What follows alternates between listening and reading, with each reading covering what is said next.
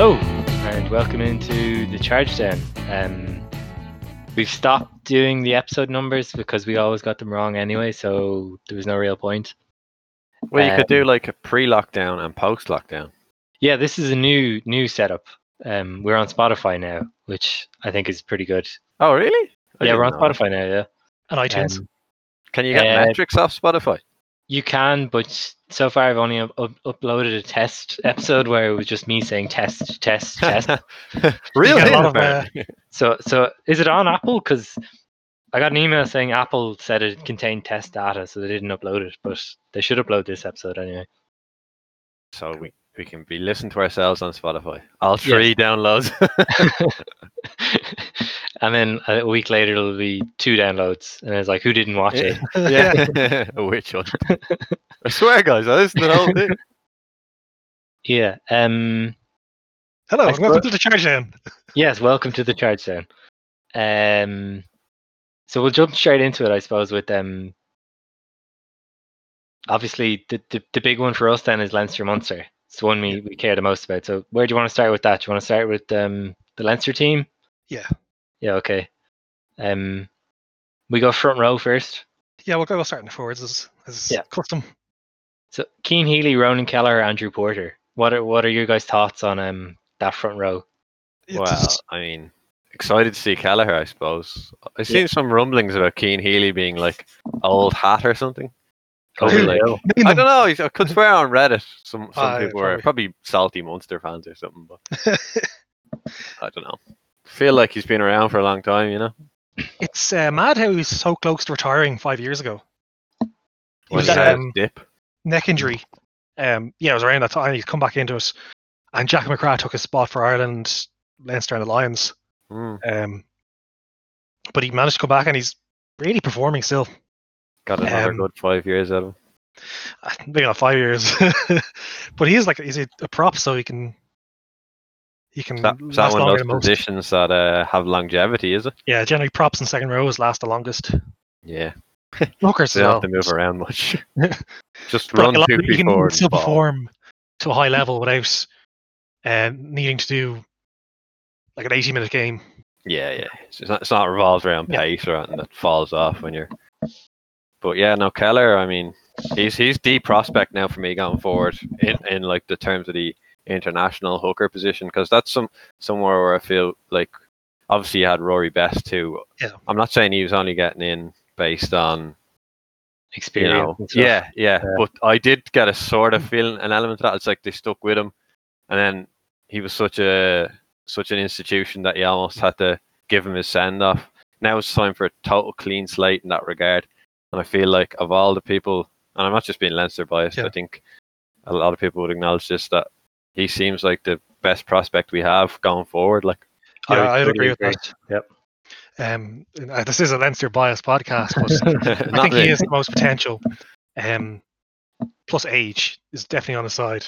Yeah, He's only like 21, if even that, is he? Early Maybe 20s, 22. you'll say. Yeah.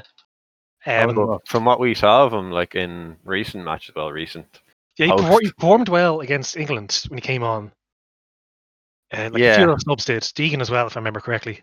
I've Yeah, kind that- that- a lot of that came from my memory, but it livened it- us up. I think the few I- subs that came on seemed to I- actually inject a bit of something. Like, I distinctly remember James Ryan hitting a few rucks in total frustration, Yeah. getting quite angry. so Andrew Porter as well, massive bastard. I want to see him rolling out. I've seen pictures of like uh, some of the players looking fairly hefty. Yeah. I just like, can't imagine him looking much more hefty, but I'm sure he'll surprise me. he looks bigger when he was like a under 20 player. When he first came into the team, he Mhm. um he was a bit bigger, but he It lost could, a lot could be that he was bigger by contrast to the others, so he just appeared bigger. I mean, yeah, true. I mean, when he started for Leinster, he, he was heavier, but it's probably because you need to be um, fit as well. Yeah, yeah, yeah. But um, I'm very happy with that. Front row. Furlong is injured. He pulled. He did a small tweak in his neck or something. Oh, okay. So he's going. He's going to be involved, but he got injured.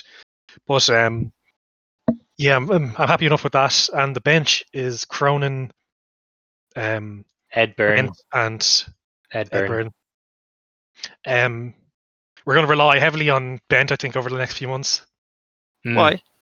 because we have um, the two internationals will be, assuming that uh, Furlong is back next week or whatever, Hmm. will be playing the big games and the internationals, and they're not going to get much time for Leinster. I thought they were just going to flog the players horribly and essentially play them in every match available, which is kind of what I want to see. But uh, Yeah, there's six international matches, so they'll be flogged regardless. Is everything I Um, want to see. Best team in all Pro 14, all Champions Cup, all, and I want to see how they do at the end of it, and then go straight into the next season too with the same policy. There's a Lions tour as well, so just It I never want these people flogged. No, you But, have a um, point there, Benty. Va- with back injured as well. Mm. Um, I, I- that sounds like an injury that's that's really tricky to get sorted. Like like Healy's one where it was a neck. Um, as as as a prop, you can't really. Uh, Yeah, that's where all your drive and strength comes through in the scrum. So anything niggly there, I imagine, is yeah, it's like Danger first injuries zone. as well for them. Um. So and we lost uh, Aungier and Salanoa. Yes, Roman. Salamone. Salamone. Salamona? Mona? Is it Mona or Mona? Look, We lost him to Munster anyway. Yes. Boo. Boo, yes, boo indeed. Um, so, uh, but I think Clarkson is the next man up on the rank. He's supposed to be quite uh, rated uh, as a tight head prop. Um, I know that the Lancer, the new hooker Dan Sheehan or whatever, they hope they rate very highly. He's a big lad. He's like six foot two or three. Yeah, Um, and for hooker, that's quite large. So it'd be interesting. Did any of you just me mention his height there? But did any of you guys see that graph thing where they over the like, tw- twenty years of professional rugby or Yeah. whatever, they yeah, graphed out the height, weight, and you could see it like coming to a statistical norm. Sorry, the speed. Yeah, it Yeah. like at the start it was all over the place, and then over time, oh, I thought that was quite cool. Like this is what I think is going to happen. Like you know, they say it's rugby's a sport for any person of any size. Yeah. I think it, it's going to morph into the case where most people are like six two, whatever, Yeah. kind of not the same weight, but like you are going to have this statistical. It's interesting. I'd like to see um, how it pans out because there was a time a few years ago, Hmm. around 2011, when Wales had a huge backline. That was the future, where your backs would be ma- as big as possible. Hmm. Even New Zealand, they played like f- they played like five or four centers in a match. They played like Richard Kahui was the center slash winger. well, he's a Yeah, yeah, winger. Um, Yeah. They put him on the wing. They put they had Sonny Bill Williams, Nonu, and Conrad Smith at the time, so they're trying to fit them all in. Um, and they had a couple of fullbacks as well, so they didn't really have much out and out wingers. It was it was as uh, big as backs as possible. Um, but it's kind of moved away from that. Um, so yeah, but I, I think like you need players to be very fit, very strong, and there's less um opportunity then for other body types maybe Yeah. because like you, you can't, you can't have a prop that or a front row that Well, isn't the- an athlete anymore. The Like, thing that always was most apparent to me with the whole deviation away from the s- s- like stereotypical size things was like the Mike Phillips, Conor Murray scrum half thing. Like, Mm. while they're s- they were both slight enough, they they just never struck me as physically like being that typical tiny scrum half Yeah. barking at the forwards from behind the the the pack. Like, you know, it's just I I don't like to see it. I got to be honest, because that's that's one of the things that I think drew me into rugby was the difference in not that I ever played it, but just it makes it sort of more interesting that everybody doesn't look the same, perform the same. Yeah. I think But we have to factor in like it's the highest level, so it's always going to be best Everyone- practices go through. But Yeah, like, uh, yeah. uh, lower levels, even even lower pro levels, it's you'll still um still have a lot of diversity. And then uh, wasn't there talk then over the lockdown with trying to implement new rules to facilitate like minimizing of risk with relation to COVID nineteen or something, where they're basically making it into rugby league? Like, is that, has that come Scrum- to no fruition at all? scrums. But no, I don't think that's going to be any. No. um I think it's it's all or nothing kind of thing. Hmm. We jump into the second rows then. Yeah. So, So- it's Ryan Baird Fardy. and Scott Fardy. And uh, Toner on the bench. Yes, Toner on the bench. Um, I think it's quite exciting seeing Ryan Baird. Yes, 21. Um, He's only 21 years old. Yeah, he said he put on a few kilos, but everyone's put on a few kilos by the looks of it. Um, so it's ex- uh, I want to see what kind of impact he has if he's given a good run into this team. Um, yeah, he got a hat trick there in like one of the games. he got didn't he got a hat trick against It Ospreys. was, it was Glasgow. A hat trick against Glasgow. Glasgow. He had a massive run against um, Dragons or Ospreys. I forget which one. Like, when does a second row get a hat trick ever? I mean, Yeah, and to put it in context, he was only he only turned 21 uh, on the 26th of July. He's incredibly young. Yeah, for sec- for forward full stop. Yeah, yeah. to be going in there and he's going full on against um. I know Now these was- are pro 14 teams, but like these are these are professionals. Like yeah and he's pairing up. So it'd be interesting to see if he can do it against a hefty second row of Snyman. Yeah. But I think um, I was going to say uh, Snyman and Kleyn, but Snyman and Holland. So Holland's Yeah. not that hefty. I had to No. retract my hefty comment. I'd like to retract any comment I made, made insinuating anyone was hefty. yeah, anyone from Munster was anything. They're all shy. Slimon's think- all right. but- I think it's great to see. Um, with Ryan out for a few Yeah. uh, weeks, it, he might be back for Saracens. They're hoping. I hope he is. Yeah, Yeah. I, I thought. It's- Uh, wasn't there good news about that recently, where the operation? Yeah, operation? it was when it first announced. He was saying he's out for eight weeks, but then it was clarified that was that was um, That was he like the four operation a few weeks before. So we Yeah. were actually yeah. down the Well, I feel like the way that, that they announced that was nearly like psychologically. Mhm. like I think they did that deliberately, and I wouldn't. I don't understand why they would do that, but it felt like it felt like they deliberately. What about legal missed- column? Yeah, the crafty bastard. It felt like something like some clever coach would do to try and side. But I mean, we weren't playing anyone like that week or anything, so it didn't make sense. But it just felt like they deliberately released the information in such a way that I don't know. It was a nice surprise then to hear that he was much further along in the uh, recovery process. Yes. anyway.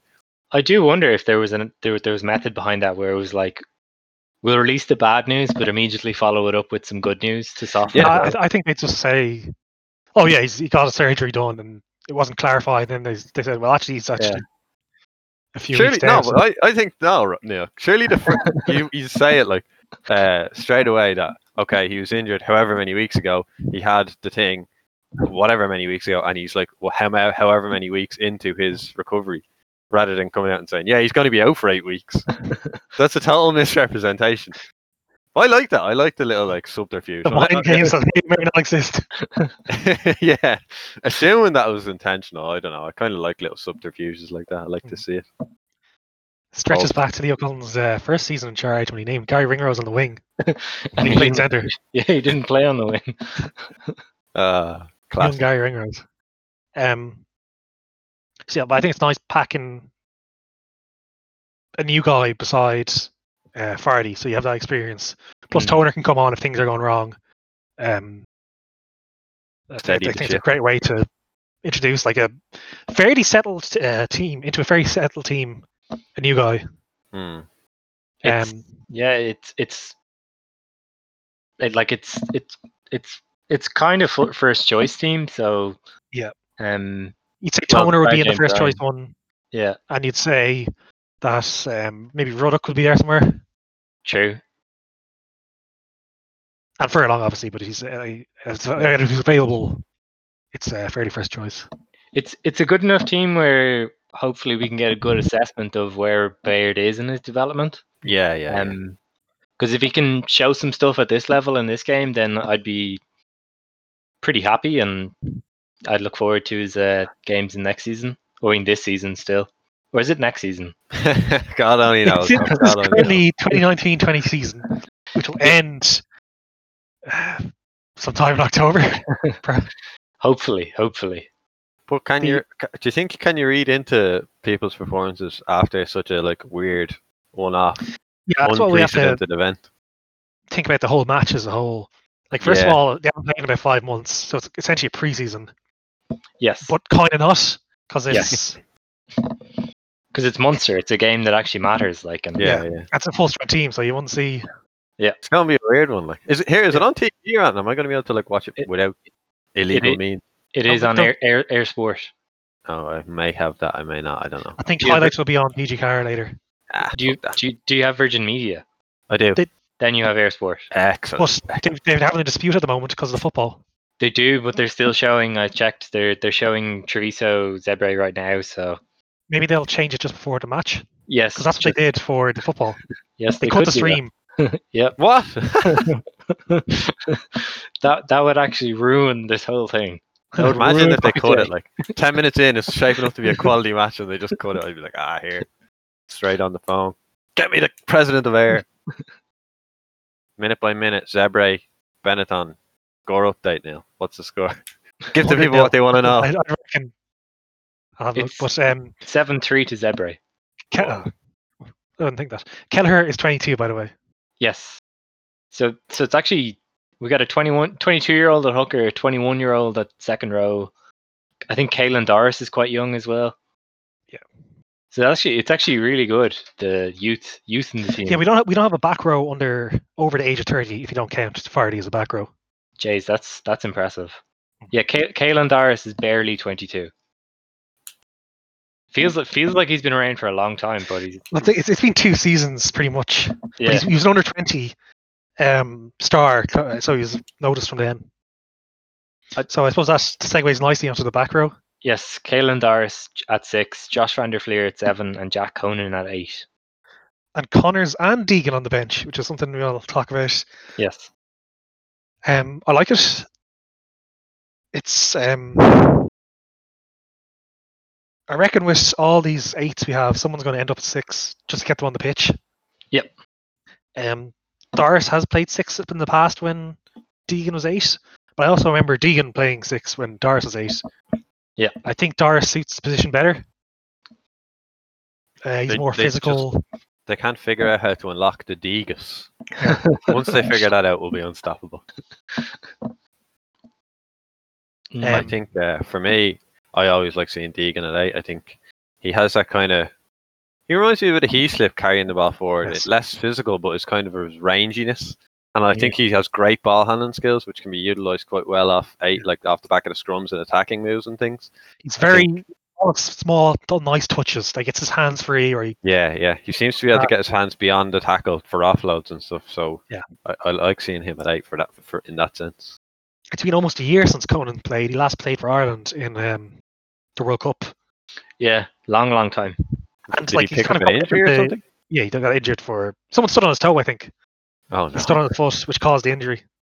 that wasn't even in a match, if I remember correctly. It was was it? during training. Oh my god. Um, but like he was performing yeah, really well going into that, in, like that that last season going into the World Cup. Hmm. Um, and he's kind of gone out of people's minds because Deegan versus Doris was the big story for like the uh, the regular season. They got into the Irish squad. Yeah, But I think he has definitely something to offer. But, He's probably you know one of the He, biggest. he, ex- he excites me, and for a forward to excite me in attacking play is kind of rare in Leinster. I feel like, oh, well, they're all good in their own right, but I feel like he has these moments in him that, like, get me going. Anyway, I don't know what you. like the Ulster match last year, where he um, It's probably a- an offload. So yeah, Yeah. I like to see that shit. Like he, you know, he burst through the hole. He picked up the ball after a good carry from someone else and set up the try for Adam Byrne. Was holding onto his shorts for most of it. H- how do you think um, Josh Van der Flier is going to handle the new interpretations at the breakdown? I think they're they're doing that new interpretation. Yeah. What, well, I think what it suits him more than it suits like uh, Leavy. Leavy's great limpet over the ball. mm, Um, What exactly is the new? I haven't heard. I, I probably heard it, but I've forgotten. Is it is it they're going to be stricter enforcing coming through the gate or something like that? oh, basically, basically, it's they're just going to be stricter at everything uh, at the breakdown. So no in Okay. from the side, stay on your feet, uh, release, all that kind of stuff. Yeah. So it's supposed to be it's supposed to loosen it up, and I, I, I just get worried that this game tomorrow could be like the first few games in the Super Rugby. Where it's oh yeah, I was watching. I was watching the English Premiership last weekend, and it's Yeah. there's like 28 penalties Yeah. a game or something. yeah, crazy. It'll take them a while to to get up to speed with it and adjust. Well, I, f- I feel like as Van der Flier uh, as a player, like his breakdown work isn't really what sets him apart for me. So uh, it mightn't have that much of an impact on him. He Mm. always slows the ball down, but he never really gets much turnover. So he has I a mean- lot of um, small impacts as opposed to s- several big ones. yeah, yeah, yeah. So Exactly. we'll- we'll see how he pans out. Um, because he's got a lot of competition in that spot. Mm. Yeah, yeah, sure. All the back row, the six is the weakest relatively, but he's still got Ruddock and Friday there, Hmm. which are good options. Was Jack Um, Conan injured in the World Cup as well, if I remember correctly? That's he broke his foot. We Did just talked someone, about sta- did someone stand on his foot? it. He did. Oh, that was the person we were talking about. Sorry. Total brain fart. I I um I remember during that World Cup, well before it in the warm up games, people were well maybe probably just Leinster people were were kind of campaigning for Conan to come in instead of Stander.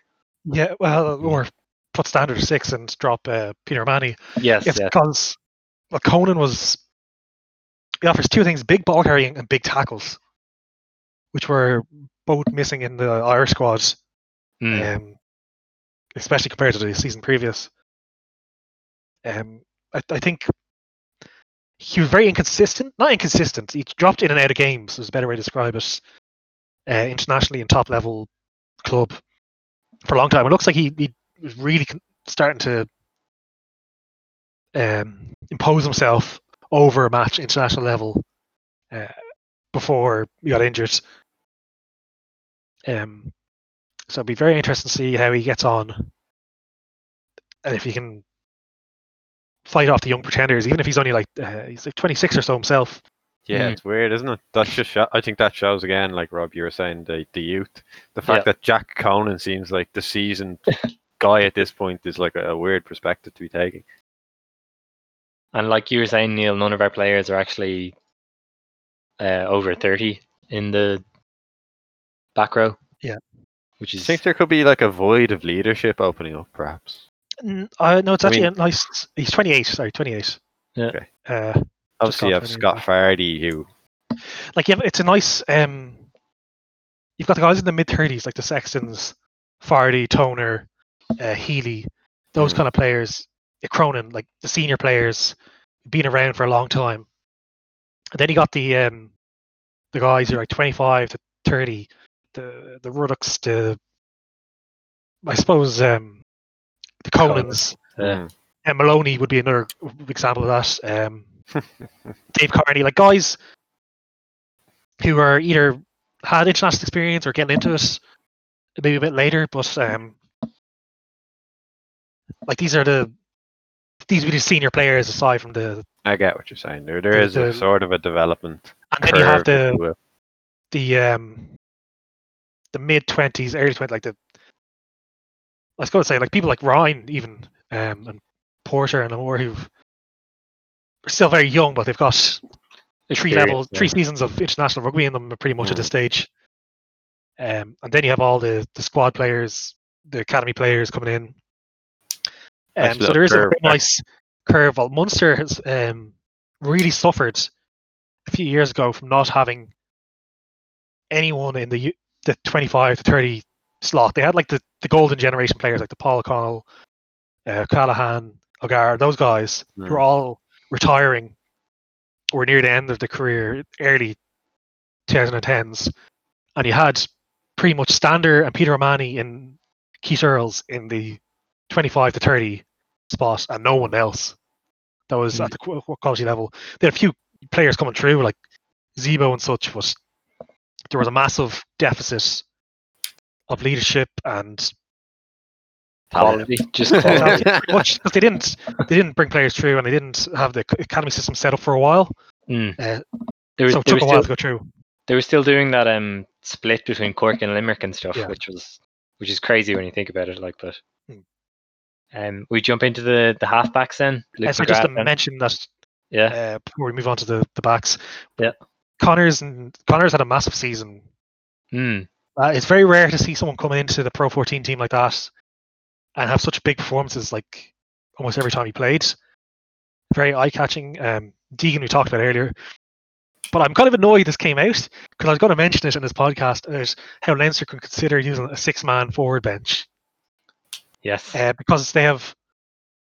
Okay, the forward, the, the front row, front row replacements. Yeah. we have three proven second rows plus um, a couple of others. Like Molony's a solid uh, player with potential to improve, and also Ryan Baird, who looks very uh, explosive. Mm. But we have basically three full back rows almost we could put out. You have like Leavy if he comes back fit, um, Ruddock, Conan. You got Mm. Van der Fleer, um, Doris Deegan, and then below that you got uh, Connors, Penny, and uh, Josh Murphy. Not Josh Murphy. Um, it is Josh Murphy. Yes, so Josh, Yeah. Josh Murphy. So it's like that's such a a massive amount of depth.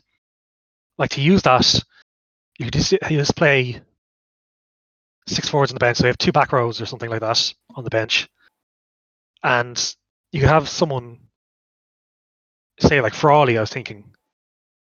Uh, so he could cover 10, 12, 15. If thir- 13 gets injured, you just move Henshaw back one. Uh, if a winger gets injured, you push Frawley to fullback and shift the fullback to wing. So that kind of covers your entire backs there. You see, you need someone with that versatility to cover all the spaces. And it looks like we've gone something similar here. Mm. Um, like Gibson Park is such a good runner with the ball, and you can run through support lines. Maybe they're thinking, okay, he can, he can cover wing. We can push um, Ross Byrne at twelve if to be, and then shift other players around Mm. like that. But I think it's something to definitely look forward to if you lose either Ross Byrne or Sexton to injury for a big game, Mm. because you're you're going to have someone either uh, Harry Byrne or Kel- or um, Frawley on the bench. So you might as well try strengthen somewhere else if you're having like someone because you're not going to bring those guys on if the match is close. Mm. Uh, and you have the option to not bring them on. maybe I'm I'm subject to my own inexperience in this regard, but so South Africa were doing that in the World Cup, weren't they? Six two split on the bench. Yeah. Yep. It was the idea of that with them, not that they had such dominant size, power, strength, skill, etc. in the forwards that they could afford to. Uh, their team didn't rely on the backs anywhere near as much as they did the forwards, so they went for that. Well, I don't think Leinster would be that way. Well, like um, thing is, they had they they used it as a tight five. Like their entire tight five was replaced. Mm. So it's two second rows on the bench instead of two back rows, which we'd have Yeah. probably. Um, but we, we we could do two, two second rows on the bench because they're such an attritional game.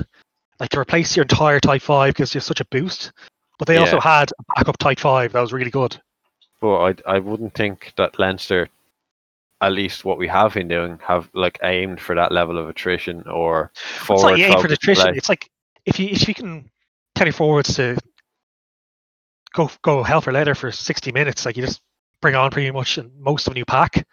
Like keep Well, well, basically what I'm saying is, would uh, would this not worry you that we are taking a more forward centric absolutely not. view? Um, I, I don't know. I don't want to see that shit, man. I don't want to see us winning games. Miss me that. But it's interesting to see them go towards that. Uh, England did it to a bit of success, Mm.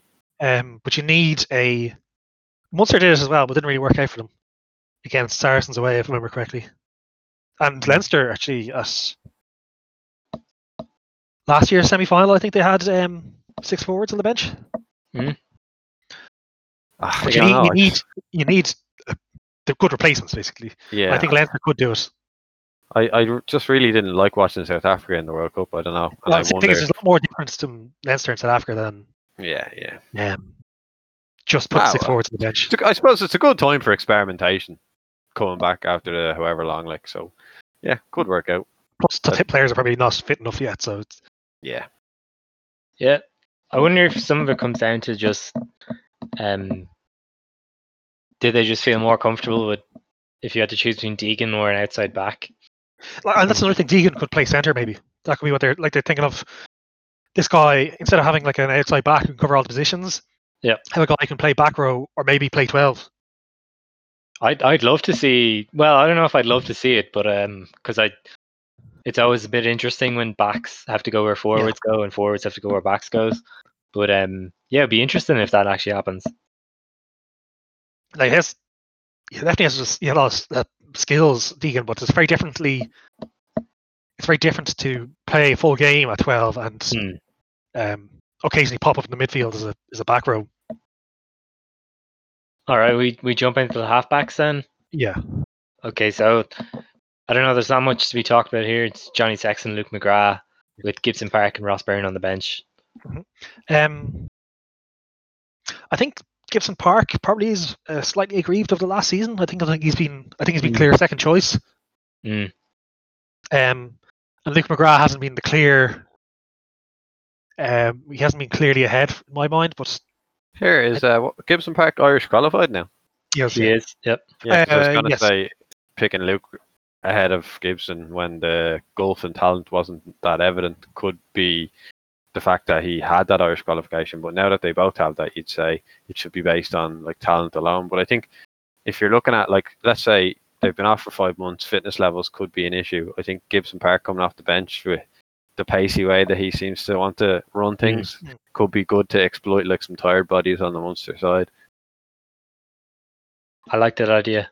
Yeah, yeah. But I'm Yeah. just looking at it because I would agree with you, Neil, in terms of I would think Gibson Park ahead of Luke McGrath. Now it's possible that our squad uh, team said this is our second or third choice scrum half. Give him game time over this guy who's not. Yeah, just blow in. Um, centers next. yes. let me Again, not very much to.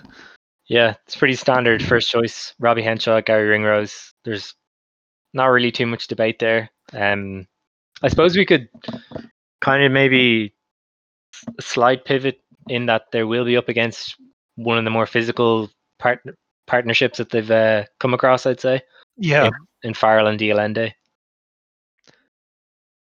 Um, Big big units. They are. Very big units. Yep. I think uh, we've seen like Robbie Henshaw Ringrose pairing in like Champions Cup matches against top tier. French teams Yeah. who I who Yeah. I would think top tier French teams. Like not that I can remember any specifics, but I can't imagine they would like be out there fielding particularly light twelves, particularly. So yeah, I mean I think they should have experience of it. And I think I don't know, like lads, lads I think de Allende is not that he's un, he's won a World Cup, he's clearly not unproven, but he seems to me to be if you can cut him off in one way, he's, he doesn't have a whole lot else going on for him. Yeah, I but think. Munster don't want that. Uh, Munster aren't buying him for his passing ability. They're Yeah. buying him to win the gain line and stop the opposition from winning the gain line. Um, Ah, there was a criticism of him before the World Cup where he didn't pass that much and he hogged the ball. That doesn't matter when your your game plan's about uh, Battering very, people. extremely limited ten man rugby. So Yeah. doing that is great. That's the game plan. It doesn't matter if he's not passing. You don't want to pass. Um, I, I think you should have more like uh, more of a vision. no, no, I think that's fine. Um, there's But do you ways don't think it's very aggressive? I think it's different ways of playing the game, and that's a part of the beauty of it. Like that's Hmm. for every New Zealand to South Africa. Like um, now, whether Munster will be uh, effective with it, I Yeah. don't think so. Like, well, it's not that I don't think so. I, I think it remains to be seen. I don't think these two players automatically transforming them to to winning finals. Um, but it will be. We'll talk about it more once we get to the Munster team itself. But Yeah. um, I I wouldn't be overly worried about uh, physic uh, them Ringrose and Henshaw matching up against opposite numbers, but Mm. it's definitely an extra bit of beef to worry about as opposed to someone like uh, Scannell, who'd be more of a ball player of a twelve. Yeah, exactly. Um, the back three, we jumped there. We got James Lowe, Dave Kearney, and Jordan Larmour. Um, no Rob Kearney, uh, which I imagine he will be deployed at some point because they're going to have to rotate. Yeah. Um, Uh, the thing is, Rob Kearney only covers fullback. yeah, exactly. And and I wouldn't really want him on the bench because I don't really see. I wouldn't bring on Kearney to to change a game. If you know what I mean. He just Well, I, I suppose like the idea is if someone gets injured early, it's great because you have Yeah, super If, if your fullback gets injured, early, it's great. Yeah. But if He it's, a safe pair of hands, but yeah, if you're yeah, down, he, he is winding down. He is winding down. Yeah. Um. But yeah, that's it's very the back the back uh, line isn't as much interesting in my mind as is the forward pack. I would agree. um, yes. Now Jordan Larmour, interesting to see how he progresses as a fullback Hmm. because I thought when he first got there, he was he had a great attacking game, obviously, but a lot of the basics he missed.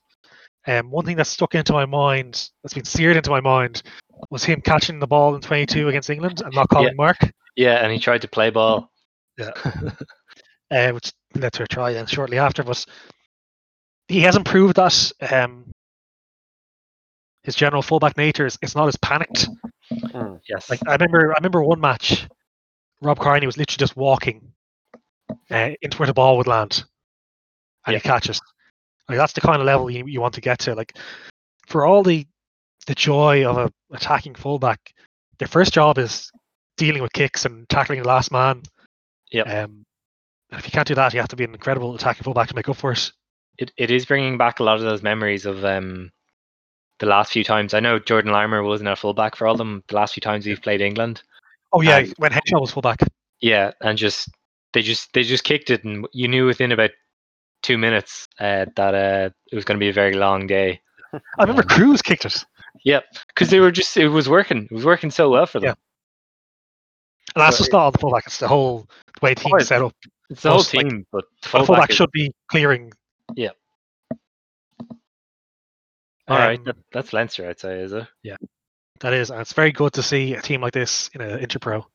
Yes, it is. This is actually unusual because if this was during, if nothing else had happened and we had a normal season, it would have come, I think, a week before the quarterfinal. So unlikely to see. Uh, It's a possibility you have a strong teammate to get them going, but the way the way it panned out, it probably wouldn't have been Yeah. Um. All right, we'll jump to Munster then. Um. their front row. Yes, Here, they're just quickly, why are they bothering to have the match in the Aviva when it's not going to be a crowd? I think it's question. because there's a lot of um, TV angle source. us. Hmm. Okay, it's possibly Uh, contractually booked as well, which they need to adhere to or something. Maybe, but I think it's because it's a neutral ground technically, and you can have the the other interpros the next day after. Yeah, And, uh, I think possibly the the semi-finals, finals might be there depending on how it pans out. Hmm. yes. I'm. I'm. If I was the Pro 14, I'd say they're they're quietly hoping that Leinster uh, just Versus Ulster or Munster or something in the final. Yeah, yeah, yeah.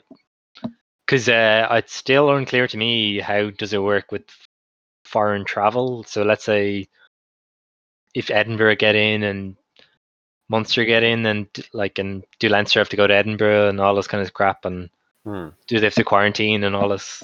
Well, actually, Neil, you mentioned this recently about the new South African players for Munster, about the two week. Well, there's a talk of them going back to South Africa if they're picked in the um, in the rugby championship.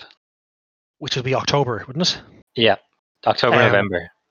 Yes, uh, November actually would, it would finish up. Yeah. and they'd have to maybe have a two week quarantine, Hmm. which means they'd miss the first two rounds of the European Cup. Yeah, Yeah. because I think like South Africa are not one of those green list countries or whatever. So, by all rights, if they were adhering to whatever rules have been laid down, you're correct. They should be two Quarantine. weeks self isolation or whatever. So yeah, that would be. Um, it depends what's going to be the rules But comes to that. but you'd feel quite salty being any sort of Munster person in that I sense. think it was, it was factored in. Like you're getting these superstar, and they are superstar. Like they were both World Cup winners, big names. Um, and you let them play international rugby if they're picked. Like that's just part of it. It's not a a Fardy situation or a a Doug Howlett where this guy is going to be available for 20 plus matches this season. yeah. We okay, we dive into their front row then. Yeah. So got James Cronin, Niall Scannell, Stephen Archer. So straight away, um, I've seen some people saying that this is a blended front row, not exactly first choice. Yeah, I would, I would say Kilcoyne and Ryan would be the first choice props. Hmm, Um, Ryan less so. Kilcoyne, in my mind, is definitely the first choice loose head. yes. But they have mixed Archer and Ryan up quite a bit, so I don't think that's too much of a a surprise. Like they're still going to get 30 minutes probably. Hmm. Um, Scannell is someone who I thought would be in the mix for the hooker after Rory Best retired, but he's not in the picture whatsoever. He wasn't brought to Rook. He was brought to Rook, was he? uh, I, I could have sworn he was at the World Cup. he probably was. It was Cronin. Cronin, Best. Best, and Scannell, I suppose. Maybe Scannell. Yeah. Anyway, he wasn't first choice. Yeah. And then uh, he wasn't picked at all by um, Andy.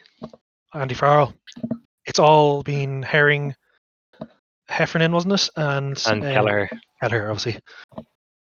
So And like a few years ago, I thought this guy was Rory Best replacement, but he hasn't really um, taken the chance to take over at international level. Like he had, yeah, I I thought he had like all the set piece you needed, as opposed to Cronin, which was just an incredible ball runner and try scorer. Mm. And I thought international level, that's much much more. It is much more valuable in my mind. Um, but just hasn't really kicked on like he thought he would. Um, Rhys Marshall is a very good hooker. I think he do, he's basically he does all the. Uh, he's a very Basic well. yes, exactly like like like like Scannell did a few years ago. Uh, thought it, he'd be like that. Um, Rhys Marshall is Kiwi, isn't he? yes, Was he ever capped? No, no, I think he is Irish qualified at this point. He's but he been hasn't around. been picked for any. Uh, Yeah. Um, but it's a strong, strong uh, bench and strong starting front row. They always seem to do well against us in the scrums. I feel like they um last couple of um I remember two years ago in the semi final they, they had two full packs scrummaging in the warm up, which is very Mm. unusual. And they always get a lot of change out of our scrum generally, even if you said okay, these players these players might have a slight edge or we might have a slight edge. They always seem to do well in the scrum Mm. in my mind, or maybe I remember the bits that was that go wrong. They Mm. seem to target as a scrum, but like outside of these matches, th- their scrum isn't that good. I feel Mm. like it's good scrum, but it's not as good as it's maybe as good as Leinster's, but they always seem to get a nudge on us. It'll be interesting to watch. Yeah. Um, the second row then. Um, the so it's RG Snyman, Billy Holland. So Snyman is the absolute headline there. Yeah. Um, what what what are you um hoping to see out of him, if anything? Well, I, I want to see him just play without any shackles because what I've seen of him with when he's playing in Japan, I know it's totally different, but he's he's playing with like Harlem Globetrotters kind of style. Yeah. so he's clearly he's clearly capable of doing some mad stuff. So I'd like to see at least a little bit of that in the game. You know, I, I watch rugby to be entertained. He's someone who could potentially entertain me. So yeah, I, I like. I don't think. I think he's not like the panacea to what I would see Yes. as being Munster's problems, though. Mm. Like, I, I don't think physicality is an issue in Munster, and I feel like that is his main asset. Mm. He's he's a good. I would disagree that physicality is not an issue. Hmm. Um, I agree that he's not like the cure all. Like he might end up having an amazing, like Rocky, like Mm. impact on Munster, but I think the game Munster try to play, or the game they're limited to, requires you having these kind of guys in it, and I think that's unusual. That's not unusual. It's a still a, essentially a friendly that Billy Holland starting because I think with Kleyn and Snyman. It's Kleyn is not um, an explosive carrier or anything like that. Hmm. He's a big, hefty lad. Hefty. that's, that's not the word again. Ding. Can, can we play a bell sound every time I play, say it? Um, and I wonder if the size differential between Holland and Snyman will cause any difficulties in the scrum. But like I know sometimes having a short second row, well, short, relatively short second row beside a tall one can. Mm. Like they don't line up perfectly. Like Toner and say someone like a Ruddock, say covering second row, Hmm. um, wouldn't have the same strength as like a Ryan or something like that. that- Well, I Ryan. mean, when you just think about it in pure a mechanical sense, Yeah. you would get a like bent front row because one side gets pushed back that little bit more. I would think, not that like that has any basis, but if you're just looking at it in terms of objects, not people. That's how it would uh, go. But yeah, that would be interesting to see. Uh, Yeah, I don't know. Like, does Yeah, not like make you a bit salty that they just went and got two South African World Cup winners just to patch over the cracks? Like, it seems very lazy to me. And then they went for two physical people. They're, these aren't like, uh, I don't know. They're they're not like, They're, they're they're not not like- they're not playmakers who are gonna yeah. It's, cut it seems open. so lazy. Like it was like, okay, we're gonna keep trying to do this physical shit, and here's two people to continue doing that. It's just not, not much ambition behind it, which I feel like Well, every team be looking Leinster at. and Saracens games are all built on physicality. Like even if they're on the Crusaders, like all the best teams are. yes. Mm. Like even even if they um can be very free flowing and they score a lot of tries, it, it's based on a pack that can actually at least match up to anything else out there. Yeah, Um, I, I think they're very good signings. Yes. I'd be happy if we got them Mm. if we were if we were light in that department. You know It what? I shows- wouldn't it be shows- happy. It shows a difference, I think, in their approaches, Leinster and Munster. Mm. In that Leinster are playing her um not a Hearn, they're playing uh Bear. Wire- Ro- Bears. Baird. Yeah. But Munster are playing This end. patch man. They've just brought in this fucking band-aid of a person to just slap on the front row there and just say, "Yeah, that's sorted for another two years." Like, what? A, it just strikes me as being like, if if I was that diehard Munster fan, that would just irritate me. I know it irritate me even more losing Wow. to Mun- uh, Leinster all the Losing, time. Yeah. Ha- Well, they have I'm they no- are gonna have to keep putting up with that, and then have this journeyman just shitting it up there in the second round. World Cup winning. Not No, too but- more if I heard him. Um, look, uh, he's a phenomenal athlete, so I, I look forward to seeing more of him in that regard. And every time I've seen him play, he's impressed me. But you know, as you- like you'd obviously want your club to be having a Baird type person coming up, and you know, he can They kind do. of They track their career. great uh, second row in the Wycherley. academy. Uh, him as well, but also this guy Hodnett is that his name? yeah, he's a he's a back row though, isn't he? So he's back row. Who's the, they have a good second row in their academy, I think. Or Hearn. Uh, Maybe the Hearn. That's where I got it from. Yes, Um, I think I've seen him before. uh, Hodnett actually looks really good, but Yeah. Leinster give time to the academy more than Munster do. That's the basics of it. Hmm. Um, e- even giving the fact that Leinster's academy is much more better resourced or it's got more talent to work with, they just give people more time, especially under Cullen. Hmm. Um, Very jump big band aid. We, we jump into their back row then.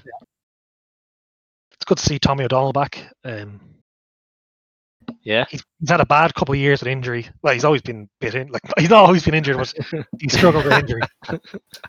So it's, Yeah. hopefully he gets a run because he had a. There was talk of him going like um, before the World Cup was he'd be in that squad, but he just, just he came back a bit too late, I think, to Hmm. really challenge us. Well, okay, let's uh let's um get a bit controversial here um, with Peter O'Mahony. Um, do you think you he, just hate this guy. I can see what's coming. do, do do do you think he's um going to show up tomorrow? I think Yes, he a shows up for all he the shows Leinster up for matches. Leinster games a loss. Yeah, Um, it's his teammates who don't. Rob, you just you remember just hope he doesn't turn up so you can laugh. I remember vividly in the um, semi-final two, two years back, which I watched again over the lockdown because they're put up on YouTube. yeah. Him throwing a great pass, and the rest of his team just like kind of messing it up. Like him throwing like spin passes. He had all the skills for it, and his backs weren't be able to match him. Mm. There was it was just very stark that he was like one of the few players on the pit on the Munster side that had the skills to live in that game to make a difference. And just uh, there, there, there was just a case of another semi final, and then the next next year was semi final, semi final again. I think if we're talking about Peter Manny, he's an excellent line out forward, like li- literally one of the best in the world. Um, but if we were talking about a prototypical Munster second row, uh, back row, like a, uh, if you describe this person, this this would be like essentially what Munster fans really buy into. It would be Stander. Yeah. The person who's not the biggest, like he doesn't have the. He's not like the biggest or the fastest around, but he makes absolutely everything out of his talents and never Yeah. stops, never backs down from a fight. He's one of the few players who showed up in England in Twickenham and just continues these works like loads of carries, loads of tackles. Well, Peter Manny is more for six. He doesn't. He's not a great tackler. Um, Mm. he- but he have he have big moments where he might make a big turnover, but he's not like the consistent level of a Stander or even um like a Van der Flier. Mm. Um, but he is generally world class as a back row, as a back row, or sorry, forward full stop, uh, in the lineout. And I think at this level, with like um, the, the worst at international level, it's an imbalance with him, Stander, and Van der Flier. Even if individually they might be playing well, or like week to week they, their performances switch. I don't think it's a, a great back row Mm. just because it's it's ve- quite lightweight. But I think he'll show up for tomorrow. I, I've I've seen Peter described as an elite support forward. Who who? You, you stop your trolling. You stop your trolling, Rob. Noel. support. It's it's one of these ones. Um, it's like uh when people go on about you know the unseen work. Yes. Yeah, and it's just like, you know, I I get what you're trying to say, but at the same time, I'm like, you know, show show me the unseen work because You're, you're a big man for the stats, aren't you? The stats. Show me the don't lie. glares. Show me the angry faces. Show me the power slides. part of me hopes that he has a terrible game, so I can, um, Yeah, I got the sense. I can throw Well, up part the- hopes he never plays again. I, I can throw up the the classic um meters made uh, versus carries graph and have him near the bottom Mm. and go, where was Peter? What was he doing? I, I understand your perspective of wanting them to have a bad game from the Irish perspective of, as you say, Neil, having that imbalanced second row and being selfish about that. You know, you'd want to say like a Leinster player maybe to slide in Dan Leavy. Say, I know it's he's been playing seven, eight mostly, but you know we need to make a change there. And if uh, any player were to drop off in their ability and maybe fall out of the Irish team, I would say Peter would be my preference there. and it was a great. Um, I wouldn't even say like drop him out of the squad, like because he came on when Doris got injured against Scot- uh, Scotland straight away, Mm. and he played well. Like when he dropped when he dropped Peter Manny, he plays well. Like he got on the Lions tour in 2017 for that English match where he was on the bench, and he still got injured just before the match. And they brought him in. He had a great match. Sounds to Mm. me like he's an elite support forward. And it's just part of the larger thing. I think we shouldn't be afraid to drop players in international, especially because the last season and a bit haven't been great. Yes, Yeah, I agree. I, would agree with you totally there. Um, we'll and it shouldn't be through- straight punishment. Like it's it's a, a cho- choice to have this a really great experienced player coming on. Like like imagine looking at Deegan coming off the bench. Like okay, this guy's a promising young player, but what's he done? Like, versus imagine twenty minutes left, Peter Manny coming on. Hmm. This guy Hmm. like nearly fifty caps, beating the All Blacks, gone on lines. He's done it all. Yep. So uh, that's just a, a side note where I think we should look at the bench uh, internationally a bit more in that positive mindset as opposed to negative. Yeah, I agree with that. Actually, it's a very good point. Um, and just uh, sorry, we didn't talk about the uh, the back row. Chris Cloete on the Mm. bench, which is probably their best jackler Mm. uh, in the back row. Um, he's also a penalty machine. Yes, he can really two guaranteed penalties if, if he comes on like 60 minutes. So, yeah, I'm sure Leinster are planning around that, especially with the new breakdown loss. um, no Arno Botha because he's headed off to the, The Bulls. I Bulls. He's gone back to Yeah. the Bulls, isn't he? Yeah. someone in the paper said uh, it was. Compl- I think he's complaining about The amount of South Africans. yeah, and they mentioned Arno Botha, but he's no longer there, so you can't put that on him. Yeah. But like, Um, let's say uh, Peter Mahoney doesn't perform, Rob, as you don't want him to. Like, who Well- slots in there? You know what I mean? Or Munster or for For Munster, I can un- I can Byrne. see Irish alternatives. Byrne could be both, both of them actually. They they I, do. I think Byrne has a future. I've said this many times yeah, in the back row for international and top level club games. I don't think he has this the The physicality of second for yeah for most teams. Um, Mm. but like even if a player doesn't play well, this goes for both sides. This um, these two couple matches, I wouldn't be too worried. Yeah. yes, I would agree. You have to basically think this is essentially a preseason, a better preseason. Yes, it's like a full full full blast preseason. Yeah. and it, um, we'll just fly through their backline. Uh, yeah, we've kind of discussed the centers. They're very big. Yeah. There's not much. There's not much subtlety to them. Um, And What uh, like, about- they do have skills, as we, They as we always say when Farrell has. You'd be surprised how good his pass is. yes, Yeah. th- He doesn't pass that much, and neither does de Allende.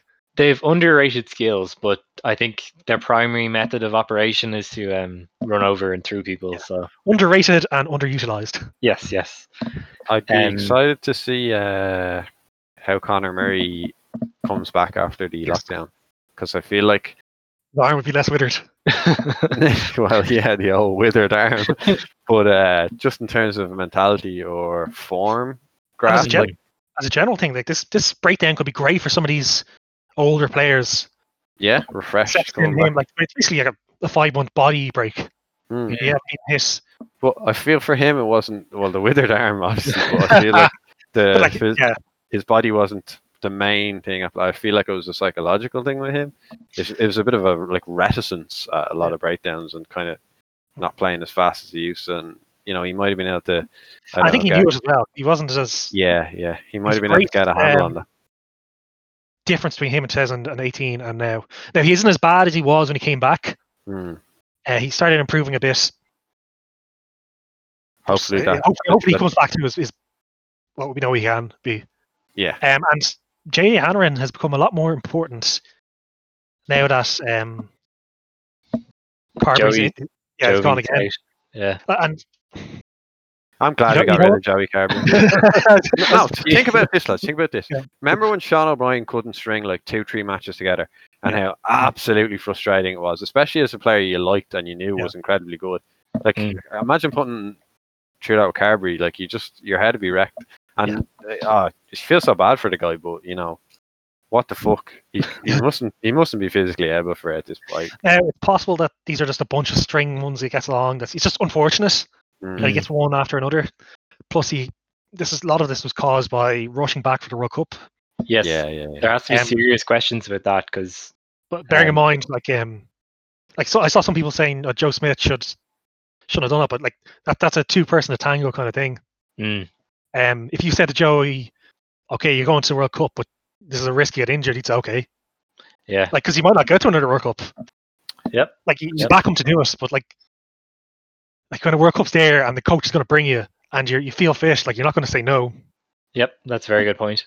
To sum up his career f- physicality, in my mind, was there like a pre-season match against Fiji or something where he went in Um, to tackle their twelve and his arm just broke?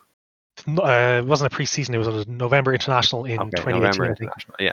So, like, I mean, is- should that happen with a professional player? I mean, I know it's Like, it, unlucky. like it's just, um, It didn't. It, if I remember correctly, it wasn't like a massive hit or anything. You know, Yeah. this is where I feel like I've spoken in the past about how Ross Byrne's reticence in contact annoys me a bit. But then, if you know you're not capable of it, you know you have to play that way, why not do it? Like, I'd like to see Carbery think he maybe play reticence, more. um, Like, I don't think uh, Rossbury shirks contact at all. oh come on, man! He looks like a, a deer Kendall. caught in the headlights half the time. When I don't think he's a good runner of the ball, but he never uh, walks away from a tackle. No, I wouldn't say walk away, but I think when he takes contact, it looks like he's minding himself a lot of the time. Like there's no reckless abandon. Now, not to say that I He's think a Henshaw. Carbery, Henshaw's um, will- will really burst his boiler to get into just a chance to make a tackle. Like it's very rare you have someone like that on your team. You, But they I- like, basically There's want been plenty of tens who don't. Um, throw their But body around. Yeah, absolutely, absolutely. well, I mean, I'm I mean, saying, there's been plenty of tens who don't um, look to make a tackle. Like Yeah. uh, Yeah. Humphreys, uh, El Assad famously did it like Yes. a ma- matador.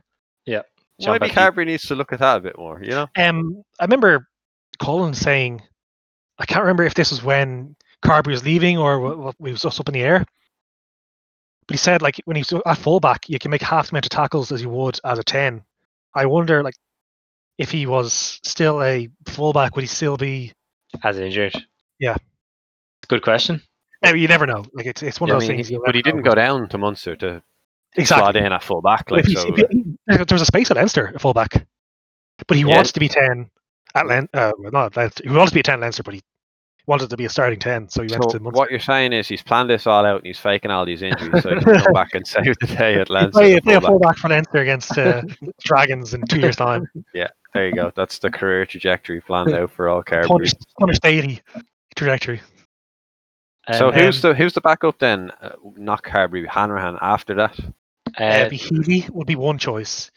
Healy and uh, Flannery are the academy guys. I can't really Okay. say much about Flannery, but I remember watching Healy. Yeah. oh, Um, Crowley's the other one who's very good as well. um, I remember Healy on his first his debut for Munster, and Flannery and Donncha O'Callaghan were talking about him, Yeah. and they're they're, bigging him up. Uh, so like this guy, he's a promising young player and stuff. And it's his first uh, first start, and the um, the camera switches to him, and he's got blood streaking out of his nose. he got busted. He just ran into someone's shoulder, and they started laughing. they started, obviously, we shouldn't be laughing, but it was just that's how. And his first in um, action was that uh, scrum half used to be at Leinster. He moved over down there. Nick McCarthy. Yes, throw a ball at his foot, like when he's he had to clear the line. what about But- that uh, that pumpkin head guy, uh, Bleyendaal? Is he still around? No, he's Tired gone. injury. Yeah, Really? JJ Hanrahan is the first, is the eh, firmly entrenched guy now. There's there's really no other option Yeah. Well, unless you go with youth. So you know, it's a bit unfortunate that's happening at this point in his career because I feel like if this had happened maybe a few years ago, it could have been really good for him. But I'm not sure that now is the right time, if you know what I mean. I feel like he's had his shot.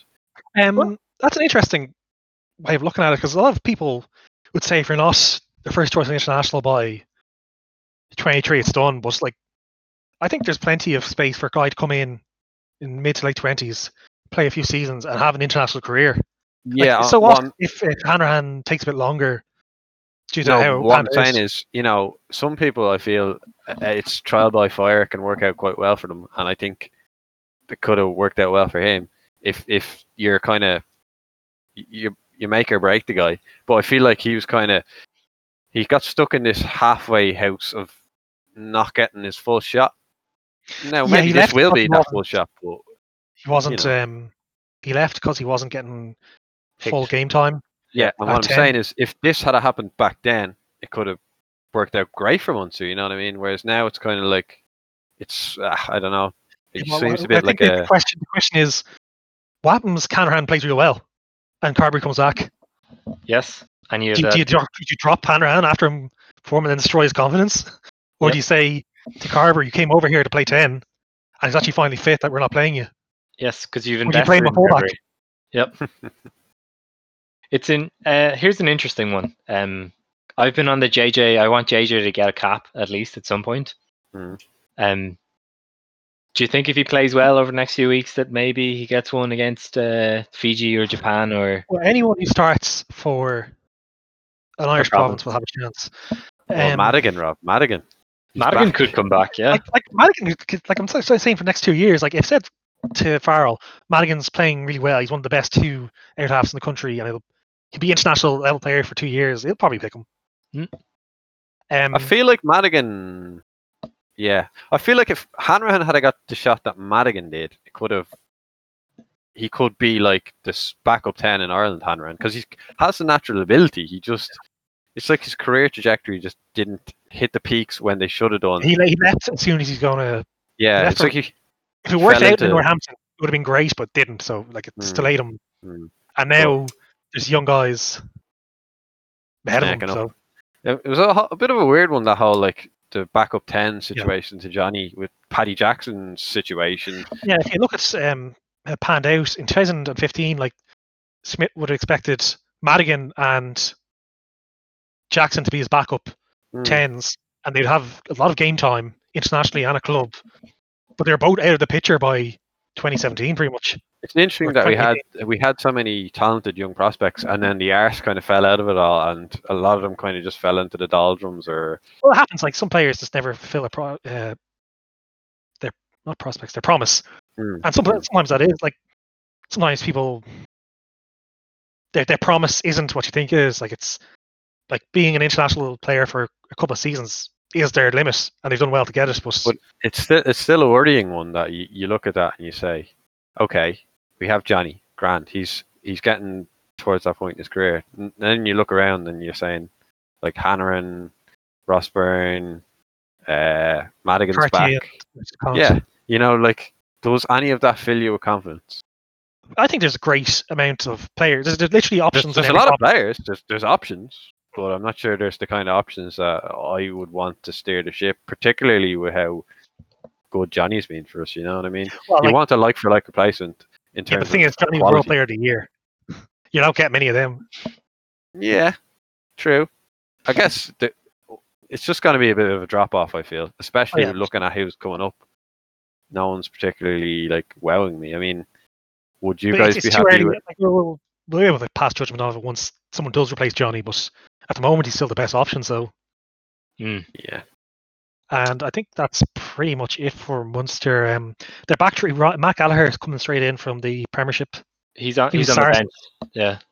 Um, They- Daly. They've Shane Daly at fullback, and that one's an interesting one for me because fullback is one of those one positions where, um, if if a team senses any sort of weakness, Yeah. it, um, they, they'll ruthlessly exploit it. So it'll be interesting to see how he holds up.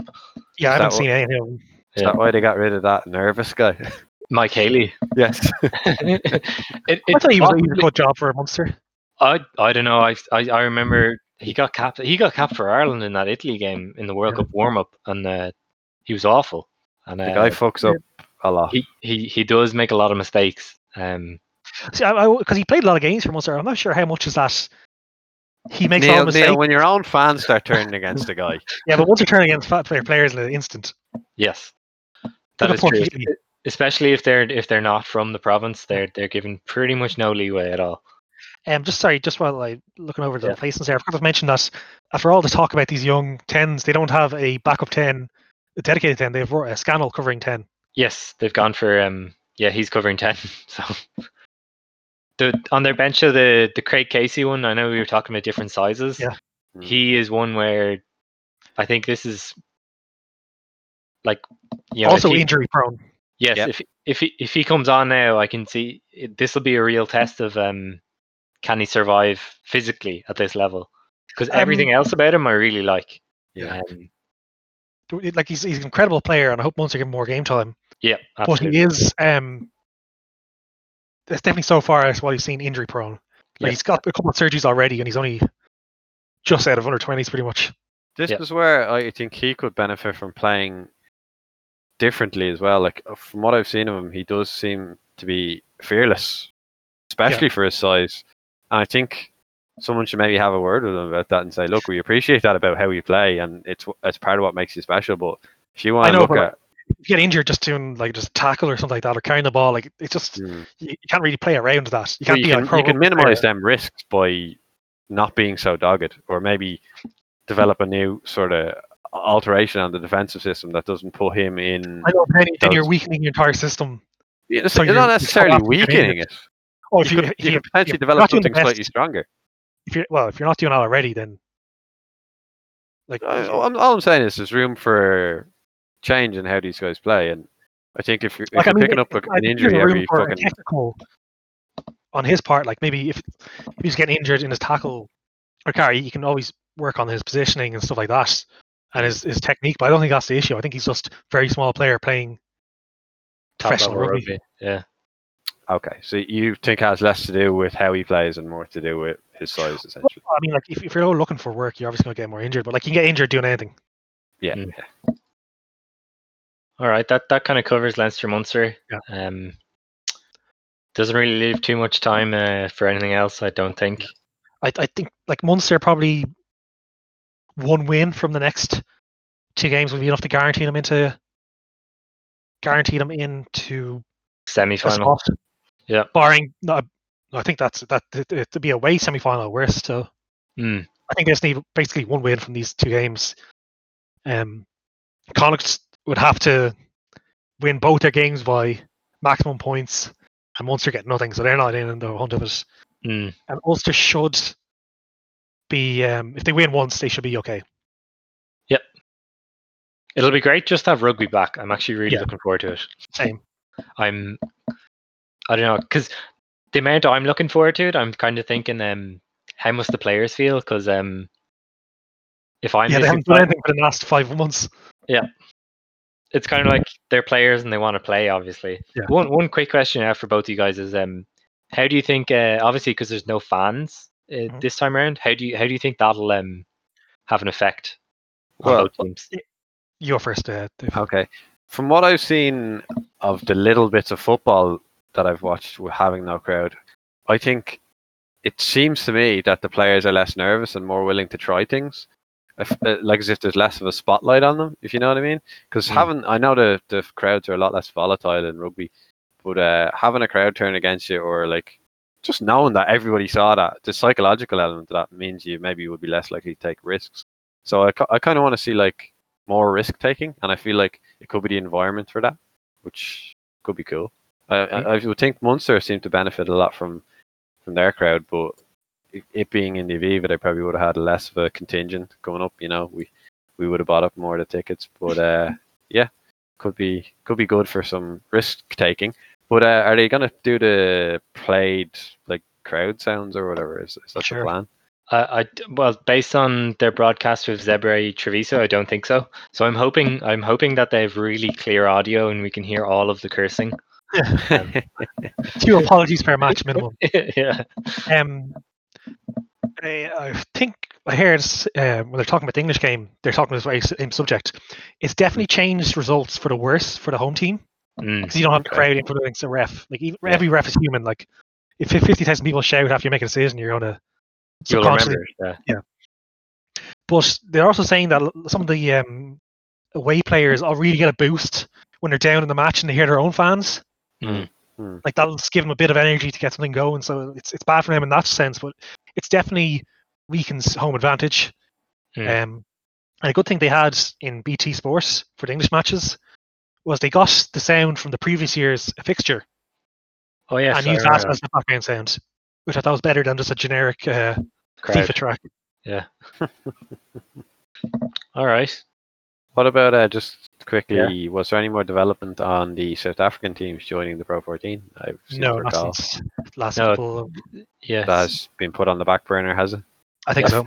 I feel like they keep bringing that up as a bargaining chip or something. Like It's, you it's the um, going to San Diego to play here as a play as a kicker for an NFL team or something. yeah, yeah, Or going to a French team for an Irish international. Like it's always there to increase Yeah. your value.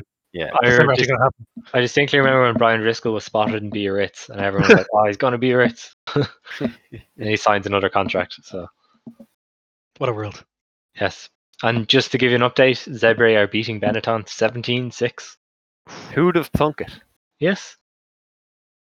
Zebre, powerhouse of Italian rugby. They've they've pushed. They were the team that pushed Leinster the most. Oh Yes. yeah. Zero three. My God, that was grim. All right. Okay, we leave it there then. I Yep. shall. Cool. All right. That's us signing off and uh, enjoy the rugby. Bye. Bye.